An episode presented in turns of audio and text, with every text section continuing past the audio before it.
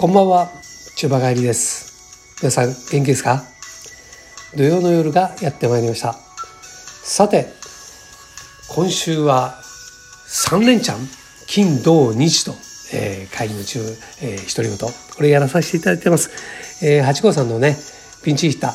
金曜日の放送を聞いていただいた方は、えーえご存知かもしれませんけど、金曜と日曜、えー、宝冠八八号さんの、えーピンチヒッターとして、中馬帰りが、えー代わりに放送させていただいております。ということでですね、今週は金土日の3連チャンで、えー放送させていただきますので、ね、今日と明日、えーよかったら聞いてください。ね。というところでですね、えっと、今日のお話は、残念な政治家のお話えーの皆さんのね、えーお話をちょっとさせていただこうかなと思っております。でここのところね、ワイドショーとかでね、よく放送されてます。お偉いさんのね、えー辞任更迭。うんそんなね、情けないね、政治家が増えてるなってね、昨今。まずは、外務、神田外務、あ、外務じゃねえ、神田財務、財務ね、副大臣、えー辞任。これね、辞任って言ってますけどね、更迭ですよ、更迭。で、この人何をやらかしちゃったかっていうとね、この人ね、税理士よ。税理士で、しかも財務省。ね、財務副大臣ですよ。税金のプロ。この人がね、納税義務がある国民。ね、まあ、日本人だってみんなね、納税しなきゃいけないですよ。その人が税税金を納めてなかった。で、自分が立ち上げたね、あの会社のビルを差し押さりされてた。これがね、過去3回よ。1回じゃないの。3回。それでね、あの、うその、督促状が来てたのを、えー忙しくて見てなかった。ね。これね、1回差し押さえられたら、ね、2回目、3回すごい注意するでしょ。ね。それを3回も、なんていうの？うっかりしてたってね、忙しくて見てなかった。そんなありえないよね。こういう嘘をね、よくね、言えるなってね。あの、本当この人、地獄に落ちたらね、エンマ様にね、舌抜かれるよね。ええ。呆れてものも言えない。かと思うと、今度はね、法務副大臣。法務副大臣って言うと、えーこれ法務省なんだかね、えー法のプロよ。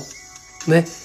鍵沢法務副大臣。この人はね、やらかしちゃったのが、この人も辞任、辞任に追い込まれたんだけどね、えー、江東区長選、うん、江東区のね、区長選ね、区長さんを選ぶ選挙で、えーインターネット広告をね、えー出しなさいっていうね、提案をしちゃったらしいんだよね。これが公職選挙法に、いもう違反しちゃった。この人ね、法の専門副大臣。ね、そういう人がね、法を犯しちゃいかんよね。うん。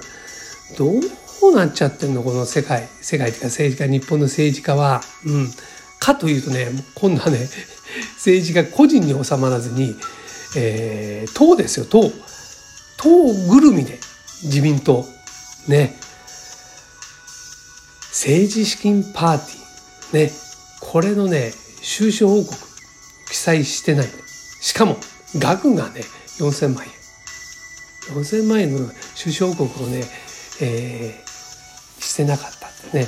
これはね、政治資金規正法違反 ってことになるらしいですよ。ね。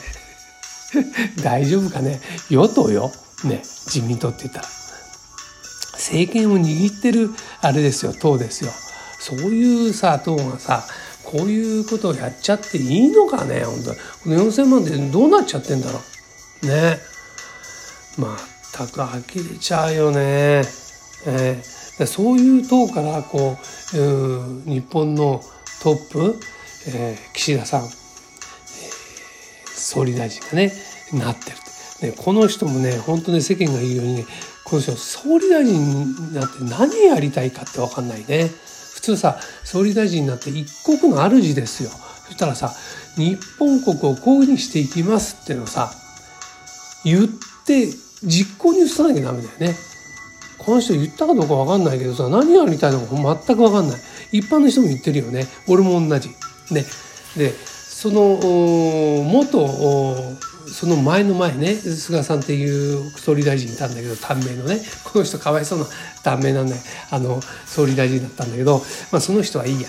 で、えー、安倍さんその前でね安倍さんはこの人はね憲法9条だったっけ、えー、変えたいとか言ってさえー、それが、いいことだとは全然思わないけどこの人はやりたいやりたいって言ってそれに突き進んでたってとこがあったよね。やりたいことははっきりしてた。うん。ね。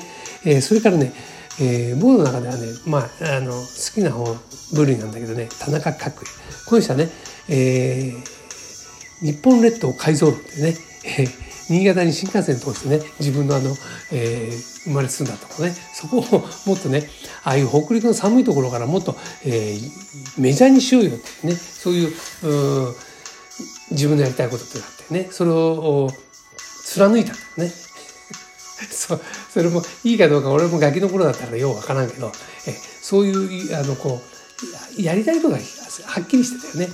あとその前の、えー、佐藤栄作、うん、この人もね沖縄からあ沖縄からアメリカから沖縄奪回時代ね。うん、で確かねノーベル平和賞とかもらっちゃってんじゃないかな、うん、俺のうん薄い記憶の中ではね。えそうあそうね。そういった意味じゃ安倍さんもあの北方領土ね。あれの返還にこう一生懸命やってたよね。プーチンさんとね、うん、プーチンさんもわけわかんなくなっちゃったけどね。この人ね俺あの前の放送でね悪いやつだって言ってたけどね。うん。確かにねた確かになって。確かに今は悪いんだけどこの人ね個人的にねもうちょっとね過去を掘り下げてみたいと思ってる。一人。うん。えー、まあ話は戻りまして、えーと、あとはあのー、アメリカで言うとねバイデンさん。この人はね、えー、なんか頼りないよね。うん。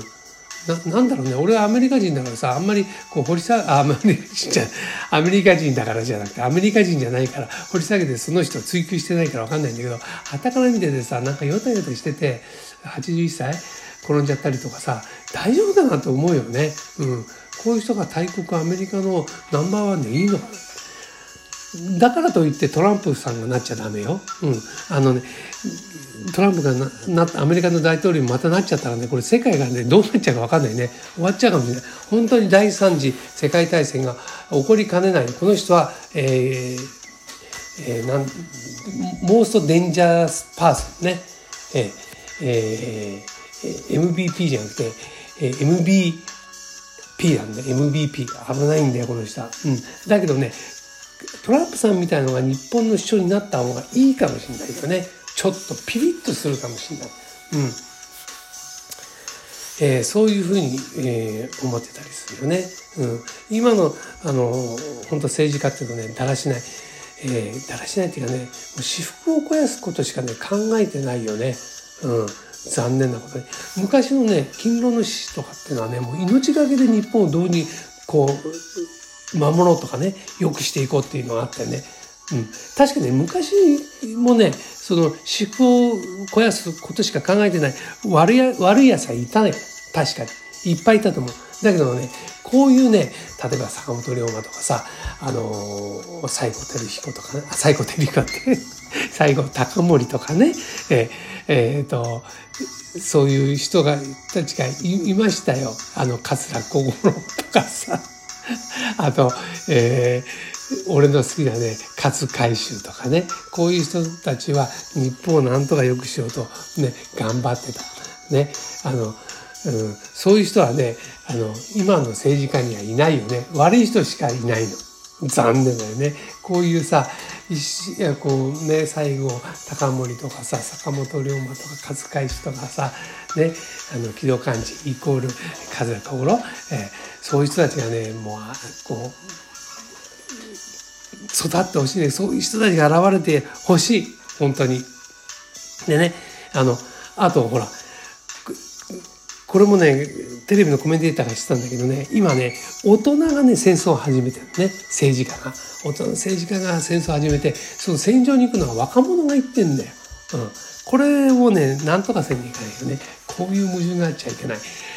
大人のだらしない政治家が戦争を始めちゃって、えー、それに駆り出されてケツを拭きに行ってるのが若者たち。これから未来を背負っていく若者がどんどんなくなっていってる。これ残念なことだよね。これは何とかしちゃいけない。なきゃいけない。から宗教戦争ね怖いのはねあっちのねイスラエルとかねパレスチナとかねあっちの方でやってる戦争。これも怖いよね。うん。だからねえー、宗教とかね私利私欲のため戦争っていうのは私利私欲っていうかね政治家の。ね。えー、金儲けだからさそれやっちゃいけない。でね俺の先輩がねこの前飲んだんだけどねいいこと言った。ねある程度年取るとね俺なんかでもねあの物欲性欲禁欲ってなくなっちゃうな何も欲がなくなっちゃうって言ってたの。うん、これはね悟りの境地だよね。仏教。日本は仏教なのかね。あのいろんな宗教をさ信じてる人いるよね。だけど喧嘩になんないんだ。ね。悪口言ってんかもしれないけど喧嘩なんない。これ素晴らしいことだね。これが日本のいいところと。それとねえっ、ー、とその無欲になるとねあのなんていうの争いことがなくなるよね。だからねみんなねこういうねこう欲がない悟りの世界に早く行ってほしいねみんなね世界のみんなそうすると世界で戦争がなくなるってね。うん。あの常連のも言ってたねイマジン。これをもう一回皆さん聞いてみようよ。ね。うん。というところで今日はねちょっと自分なりには、ま、あの真面目な話をしてみましたはい、えー、今日の帰りの独り言この番組の提供は皆さんご存知の CM キャスティングのプライスレスの提供でお送りいたしましたということで、また来週の土曜日、あ、明日も聞いてくださいね。え、そういうことで皆さん元気で美味しいものいっぱい食べて、えー、それからストレッチと、えー、ウォーキング、これやってくださいね。それじゃあまた明日お会いしましょう。さようなら。お元気で